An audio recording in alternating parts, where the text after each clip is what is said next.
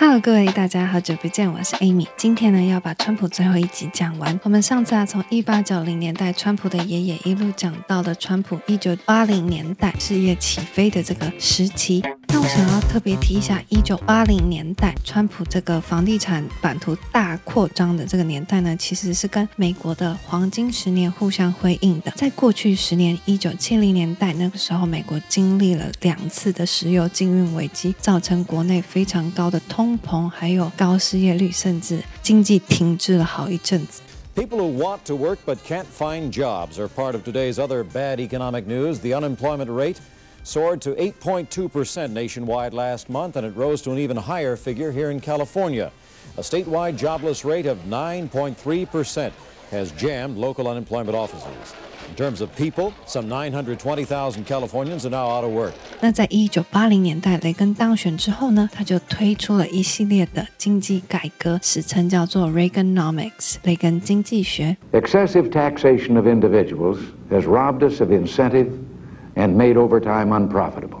那他在里面其实有一个核心的诉求，就是他想要将个人还有企业的税减到非常的低。那企业降税，他们可以运用的资金更多了，能够刺激他们去投资他们自己的厂房，而且这些投资的这些资本呢，都还可以再继续抵税。所以呢，供需就增加了，那就业率就会成长，那刺激了整个经济发展。所以经济一热呢，房地产就会跟着动。那川普的房产帝国就在一九八零年这样正式起飞。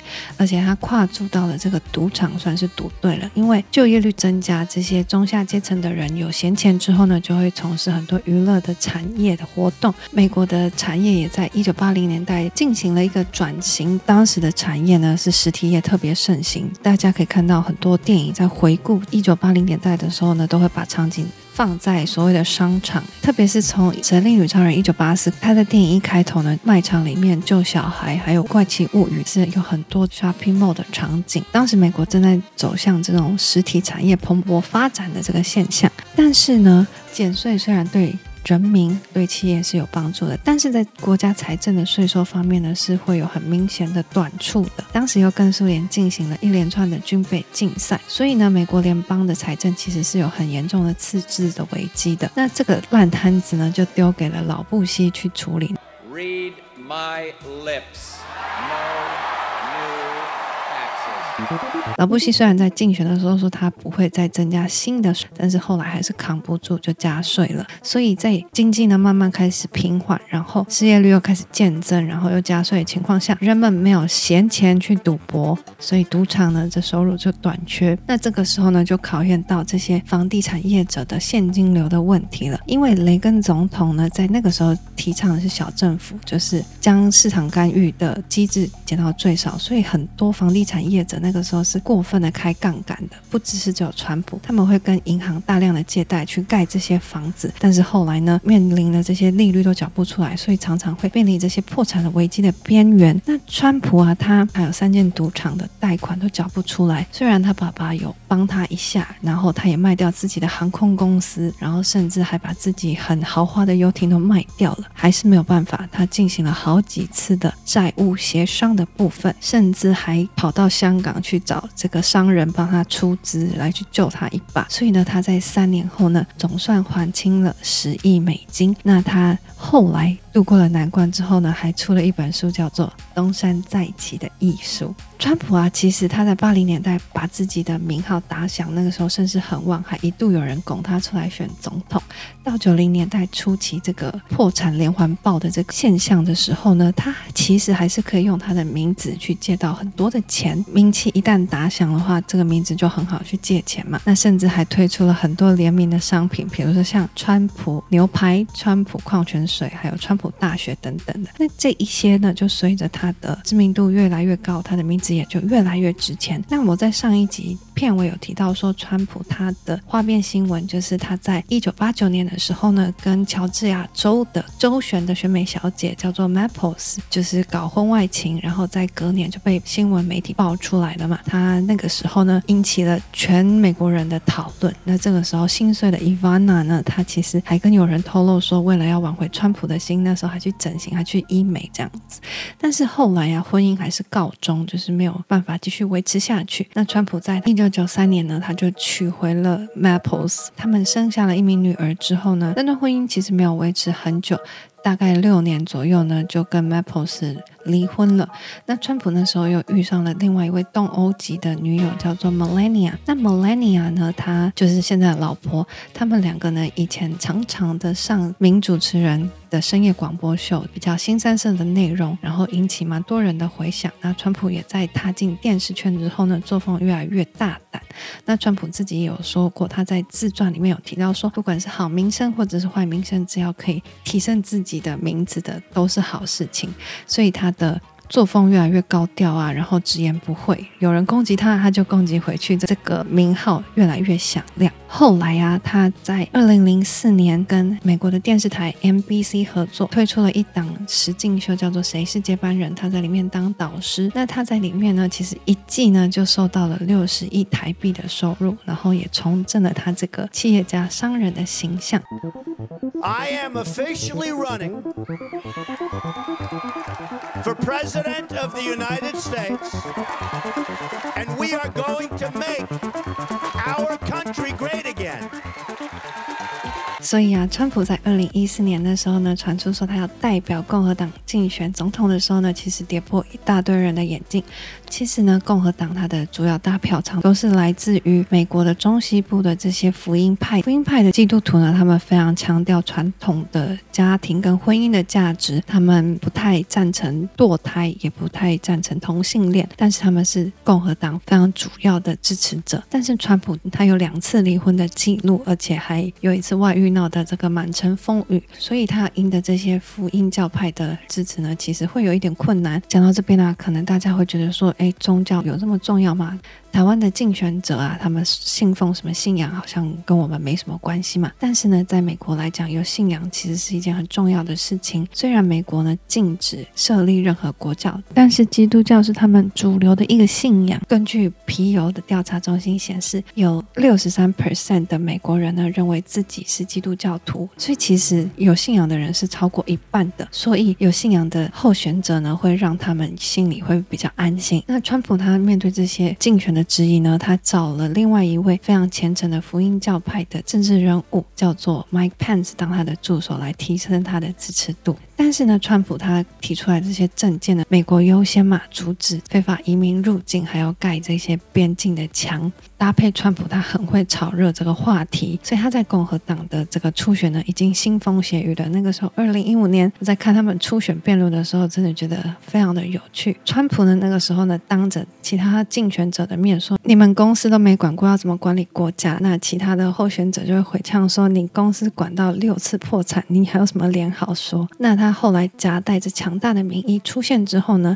他的竞选对手是民主党的希拉蕊。那他在第一次跟希拉蕊辩论的时候呢，其实就在希拉蕊面前说：“如果我当总统，第一件事情就是要把你关进大牢里。”为什么？因为希拉蕊那个时候呢，他在奥巴马时期当国务卿的时候呢，是用自己的私人邮件来去处理国家的信件，所以那个时候造成很大的争议。可是 FBI 呢，那个时候说是无心之过，所以就没有继续调查了。You know, it is, uh, it's just awfully good that someone with the temperament of Donald Trump is not in charge of the law in our country.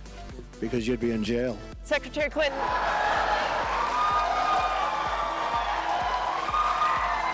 那但是希拉蕊他的民调还是一直都是领先的状态。美国大选呢，通常都是在十一月。那在十月的时候呢，都会有一个叫做十月惊奇，会发生一些大事来左右选情。那在二零一六年十月七号的时候呢，就流出了一份对川普很不利的一个录音档，就是他那个时候在二零零五年。接受采访前，他已经别好麦克风，在跟主持人闲聊，还没有开录的时候呢，就讲了一连串很不尊重女性的话。那那个时候呢，引起了全美国的挞伐。那时候不仅是民主党，连共和党自己党内的人都在批评川普这样子讲话是不对的，连他的搭档。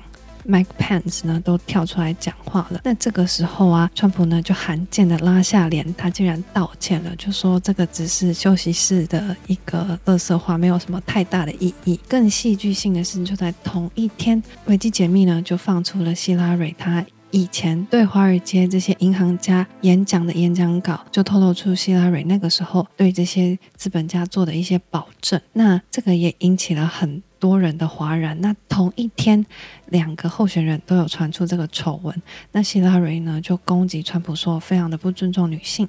那川普呢就攻击希拉蕊，对他们摇头起尾的，所以这个选情是非常的焦灼，而且白热化。就是选举出炉，大家都知道，就希拉蕊输了嘛。那川普获胜之后呢，他的中心诉求呢就是美国优先，而且他跟随着他自己的偶像雷根一样，他推出了自己的减税的法案，他大幅减少了企业的税收，然后呢要将工作机会回流到美国。那这些啊，就是想要重拾他们在一九八零年代美国的这个。经济融景，要把美国重新再伟大一次。我觉得川普他有一个核心诉求很关键，就是在三十年前日本很强大的时候呢，他就在电视台上一直批评说政府怎么没有作为让日本一直壮大。那他现在自己当总统了，他的首要目标就是中国，他推出了一连串的呃制裁中国的手段，然后呢，他把很多的工作机会移回到美国。那这些。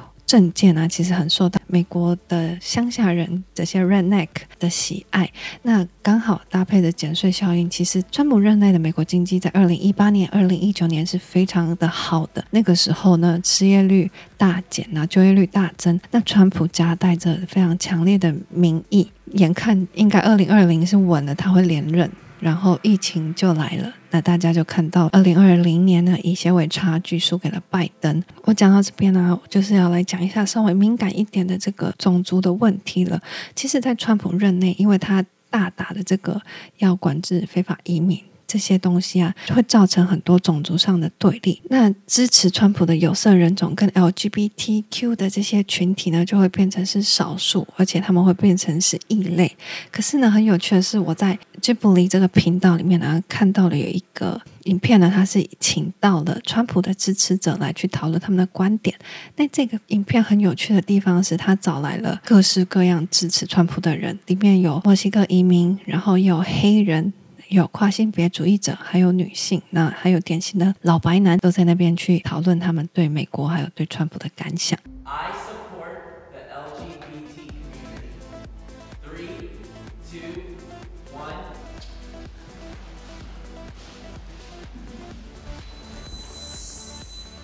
I guess the reason why some would agree, it depends what you mean by uh, support. If anyone dares to mess with her, I'm gonna kick their ass. So like, she's got my support 100%.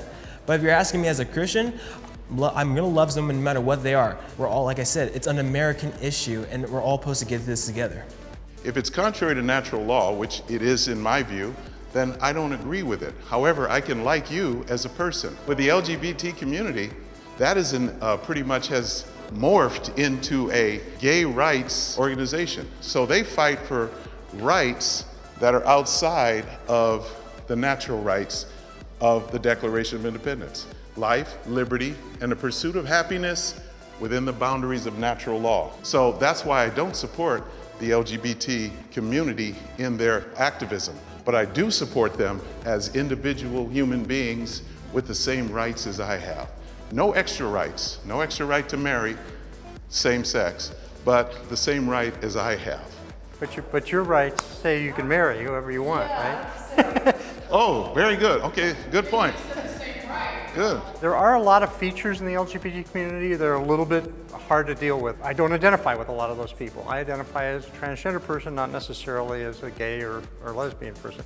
My wife, on the other hand, all of a sudden found herself in a same-sex marriage. uh, it was not something that she signed up for. Same-sex marriage is a different thing, but who cares who you love?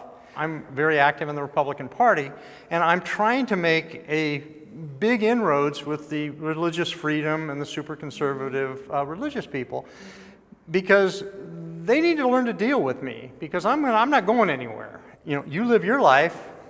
It doesn't agree with my life. I shouldn't feel compelled to affect your life because I don't agree with it. 接下来呢，来谈谈外交的部分。其实，在川普就任的初期啊，美国媒体呢，他们创了一个词叫做“成人轴心”，它的意思就是说，川普啊，他有点像小孩子，所以呢，他旁边围绕的一群幕僚，像是大人一样，要将川普给好好的带着。那因为川普是政治素人的关系，那外交非常强调所谓的多元价值性。然后，川普他又强调这种美国利益至上，谁占了美国便宜的话，他直接切断多方的贸易。的关系，所以他跟美国强调的这种多方的外交政策是相抵触的。他们很强调所谓联盟的价值、自由贸易的好处。川普呢是不信这一套的，所以他其实一刚开始是跟自己选的国防部长或者是国务卿跟国安顾问其实是不同调的。举个例来讲好了，就是金正恩啊，在二零一七年的时候呢，然后他试射了这个洲际的导弹，那他的射程呢其实是已经可以打到美国本土了，所以那个时候川普他很生气，他就在推特上面就发表了推文，就说金正恩这个小火箭人，美国拥有的火箭比北韩的更大更猛，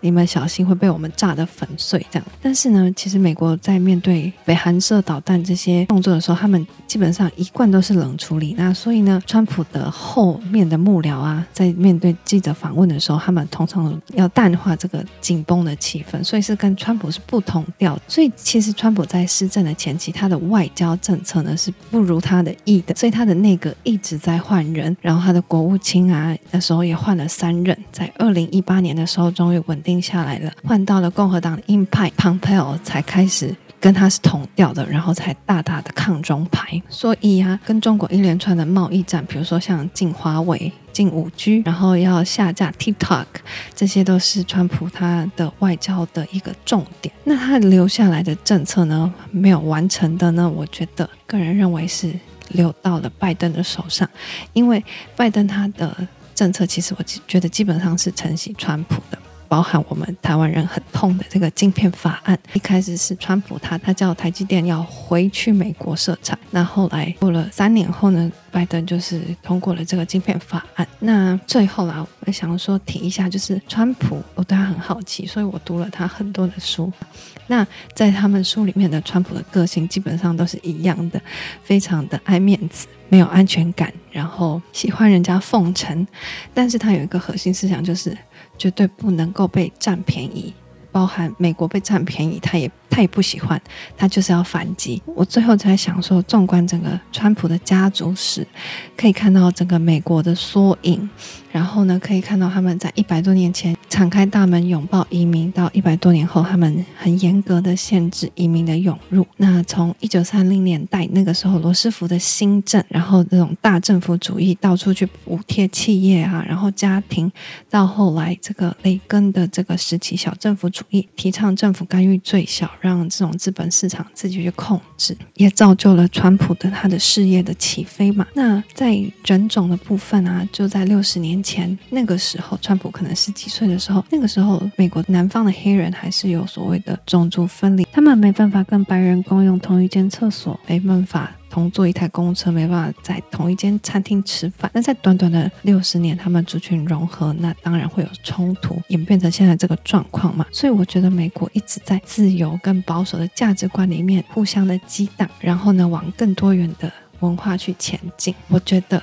这些价值观的碰撞是正常的，我们都会在冲突中不断的修正。就像川普他的这个狂人风潮，在可能五六年是很盛行的，但是呢，经过了不停的反思之后，它是慢慢的降温的。那我们开始会去思考所谓的中间路线的可能性。川普他的一生虽然还没有过完，但是我觉得他是一个美国梦。美国人最好的体现，他是在资本主义下茁壮，然后他有着美国人很典型、很大胆的这种风格。他的价值观在保守跟自由之间不停的摆荡，最后凭着自己的一己之力呢，当上总统，然后为这个美国史自己创下了一个新的历史。我觉得还蛮神奇的。那我们今天的故事就先讲到这里。那喜欢这一集的话，也别忘记按赞、订阅跟分享。我们就下一集见，拜拜。